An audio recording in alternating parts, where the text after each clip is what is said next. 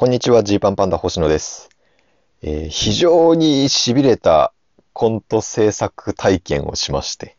ちょっとその話をしたいんですけど、就活ハングアウトっていうね、ラジオ番組に月1で今出てるんですよ。これはね、ラジオ日経さんでやってる就活生の応援番組で、メインパーソナリティが石井てるみさんっていう、ピンの女性芸人の方なんですよね。東大卒の方で。ヒラリーのモノマネやったりとか、あとは英語をちょっと使ったネタをやってたりとかされている方で、その方と一緒にコメンテーターとして、もうその普段はね、演者とかじゃなくてね、普通に会社の経営されてる方が、もう本当にしっかり真面目な番組なんでね、その就活生に向けたアドバイスをするという意味で出演されている。杉浦さんというね、株式会社モザイクワークの経営されている方。このお二方が、毎週出られているラジオなんですよ。で、この10月からですね、僕たちジーパンパンダは月1レギュラーになりまして。ねえ、もうインテリ芸人様々ですよ。インテリ芸人という肩書き様々。はい。僕なんてほぼ就活ちゃんとしたことないんですけど、できる範囲でこう皆さんの後押しできるようにと思って出演してるんですけど。で、もう一方、フィロソフィーのダンスね。今グイグイ来てるアイドルのフィロソフィーのダンスの戸塚音羽さんも、僕たちとはまた別の週で月1レギュラー務めてらっしゃるということなんですよ。で、そんな就活ハングアウトが先週の放送でですね、200回迎えまして、その200回記念生放送というのを先週やったんですよね。すごくないですか？もう4年続いてるっていうことなんですよ。で、普段は2人でやるところを、月1レギュラーになった我々ジーパンパンダと、戸塚音羽さんもその週は2組とも集結して、合計5人でラジオをするっていう感じになったんですよね。で、実はその生放送、その生放送もね、もうすごいドタバタで大変だったんですけど、面白かったですけど、僕としては。その後実はもう一本、翌週分も収録しましょうということでですね、5人でそのまま通常回の201回目の収録をしたんですよ。で、実はそれをするにあたって、2週間前ぐらいですかね、ちょっと星野さん相談がありますと番組の方に言われまして、ちょっとその201回目の収録の時に5人でできるコント、これをちょっと1本作っていただけないでしょうかというふうな話をされて、もし難しかったら全然いいんですけどというふうに言われたんですけど、でもさ、そんな機会、ないじゃないですか。ジーパンパンダ2人でコントする機会なんてもう5万とありますし、もしかしたら石井てるみさんとね、事務所の先輩ですしね、石井てるみさんとネタをやる機会ってもしかしたらあり得るかもしれない。ただ、ね、フィロソフィーのダンスの戸塚音羽さんですよ。アイドルの方と一緒にネタやるなんてほぼないじゃないですか。それもすごい嬉しいし、プラスですよ。株式会社モザイクワークの杉浦さんですよ。ただの会社経営者ですよ。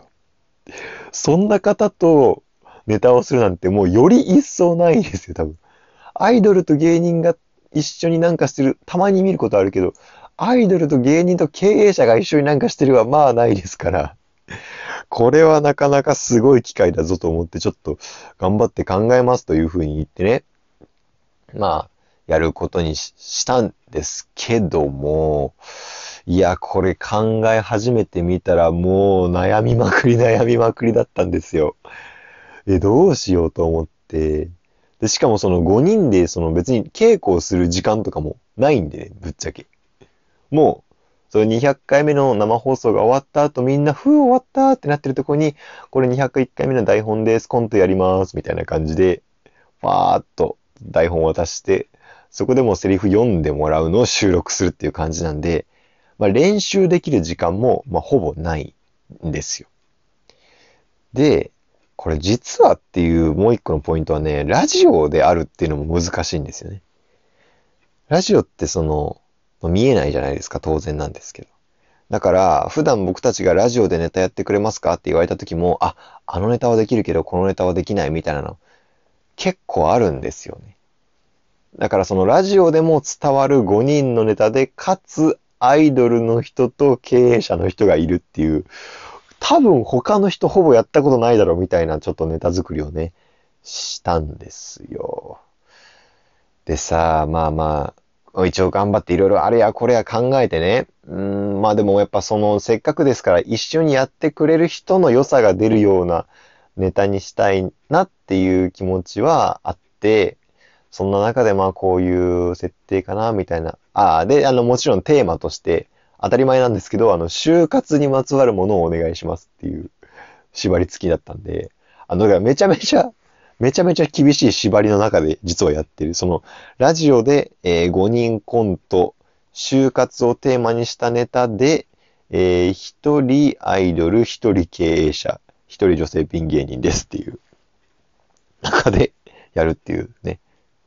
鈴木治さんでもなかなかここまでの実験ネタ出さないだろうっていう、ね、冗談ナイトとかのレベルをさらに縛りきつくしたみたいな感じだったんですけど、まあ、なるべく良さが出るようにと思ったネタをこう頑張って考えました。で、それがオンエアされるんです。まあ、これがそうですね、まあ、明日の放送直前ぐらいにこの回を載せようと思ってるんですけど、で、まあオンエアがね、あるわけなんですけど、だからオンエアされるのは12月15日なんですけど、これがさ、まあ怖いのがね、まあまあこの番組自体は基本就活生が聞いてます。で、まあジーパンパンダのお客さんもね、もしかしたら聞いてくれてるかもしれないです。聞いてくれてると願ってます。で、やっぱフィロソフィーのダンスのファンの方も多分めちゃくちゃ今回聞くだろうっていうとこなんですよ。これがね、まあ、そのアイドルの方とコントをする。だから、音ハスのコント見たいっていう気持ちにはきっとなってくれると思うんですよ。そのね、どんな音ハスを見せてくれるのって。ただまあそこと絡んでるこの芸人サイドの人間がどう見られるかっていうところがね、まあ、ちょっと怖かったりは正直しますね。芸人同士だったらまあそこまでそういうのないでしょうけど、